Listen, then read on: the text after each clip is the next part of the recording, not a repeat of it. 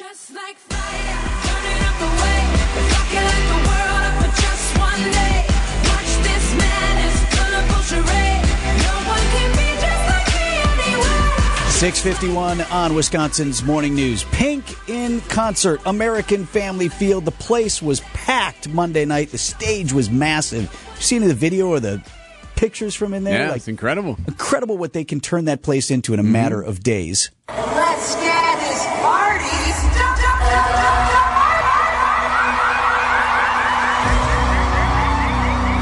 Series of opening acts, that's Pink taking the stage. Looked like someone gave her a cheese head also. Post I saw on Twitter showed her with the cheese head in hand. The post read, I'm still wondering if anyone told Pink she's supposed to wear the cheese head. I don't know about all that, but obligatory had to do Sure. it. Love to hear your reviews too. If you were in the house, Old National Bank talk and text line is 855-616-1620 if you want to tell us how the show was.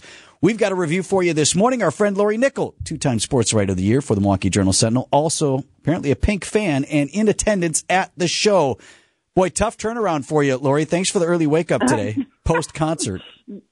Yeah, I'm going right back to sleep as soon as this is over. And you can't wear you can't wear a cheese head on a blonde uh, mohawk. It just doesn't work. So that's why I'm pretty sure she didn't put it on. Was it given to her? Did, was it, did she just walk out with it? Like what happened there? I'm I'm not sure if it was given to her. Like people were wearing them, and and some of them were even spray painted pink and stuff. But she just looked at the person. and She's like, "Is that for me? No, are you giving me that?" And all of a sudden, you know, it's up to her on stage and stuff. I But, can you have know, this? so- Great. Yeah, right.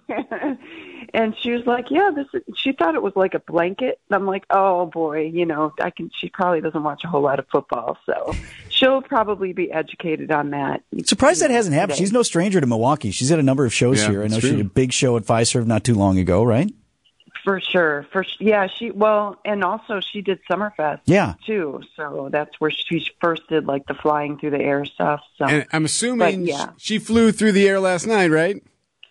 that was. I mean, I had to just look up. You know, she's 43 years old, and not that age matters. You know, she's in incredible shape, but she's flying all over this place that I'm used to seeing foul balls and home runs Yeah. and you know, I and she didn't like just she does so much of that acrobatic stuff near the stage but when she goes out into the stadium and goes out to all the seats and stuff i couldn't believe it. She wasn't like gliding slowly. She was just she shot out like within seconds. So it was amazing. A lot of respect for her So how is the And I'm crowd? sorry about my voice oh, that's okay. Ears are ringing. How is the crowd? How was Yeah. getting in and out of the place with all the issues and Oh, the rain yeah. and whatnot?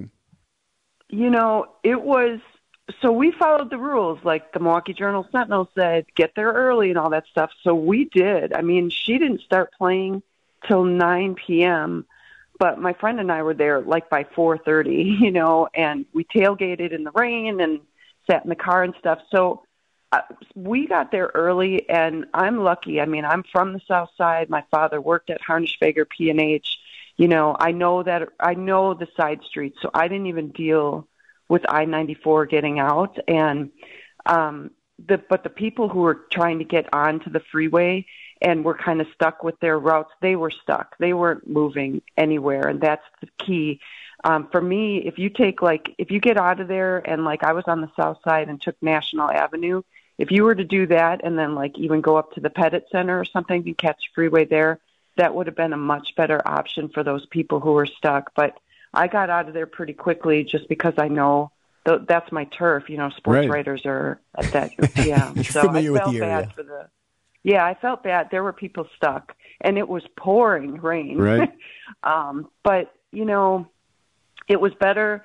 Like Foo Fighters um, in 2021 down at the Summerfest grounds. That was really rough. There's not as many arteries to get out, you know, because you have the lake, you have Lake Michigan and stuff. So this is still a great venue for people to get out if they want to. I think you just have to be flexible or plan it out a little bit um, if you want to escape, or just deal with waiting. That has been an issue, it seems like, uh, over the course of several months, the last couple of years, people complaining about getting out or into some of the parking structures, whether it's at AmFam or elsewhere. It, are we expecting like more and more shows at AmFam every year? Because it seems like the number of shows on the outfield are growing year after year. Yeah, you all reported for, first time we've had four shows at AmFam in a season. So that's a great. I wonder. Have you? That's my first time seeing a concert there. Have you guys ever seen a concert there? I worked the Morgan Wallen concert earlier this year. You know, my wife and I have been doing Okay. concessions to raise money for uh, the high school for the band and stuff, and uh, so that was. Oh. So we were there hyper early, so no issues for us. But yeah, it, it seems like a great venue. Everybody loves it. There's, you know, they said the sound is is fantastic. Yeah, the sound was great. Our seats kind of sucked because the um, infield.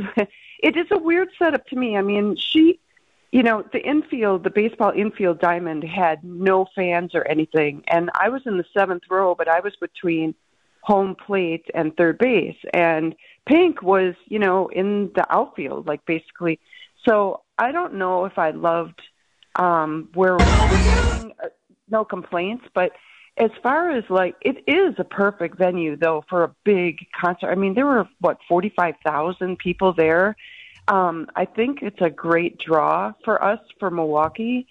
If if there were more parking lot attendants and staff and people like working the lanes to get people out quicker, it might help a little bit. But I know there's staffing issues and all that kind of stuff. It can be done. I just was kind of surprised. Like there were some streets that I turned on getting out of the stadium that my friend Amy and I were like, "That's open, right?" Like we didn't see anybody, and I'm like, "Well, this is what I drive." Are we the only ones who know about this? All right. You're right. and I thought, boy, if if other people knew about this, they would be getting out easier. So I think to me, a, a little bit more staffing would help um, get people in, especially out. You know, when everybody's leaving at the same time. But I think if you're dealing with something like this, you know you're going to be in for you know some traffic jams and things like that. So are you writing the review probably- today, or is Piet Levy? Or did they just say, "Well, Laura, you're going to be there anyway. Just write us up a quick review." No, he is doing. I just Okay. looked; it's not up yet. I'm sure he's doing it, but Yeah. she, he's got a lot to write about. She was fantastic. Lori Nickel, two-time sports writer of the year. Glad, uh, glad you had a good show, and back to bed to you. Yes, thanks, guys. You can listen to the rest of the show on the podcast, okay? Okay, okay. Thanks. I know you never miss a moment. 658 on Wisconsin's Morning News.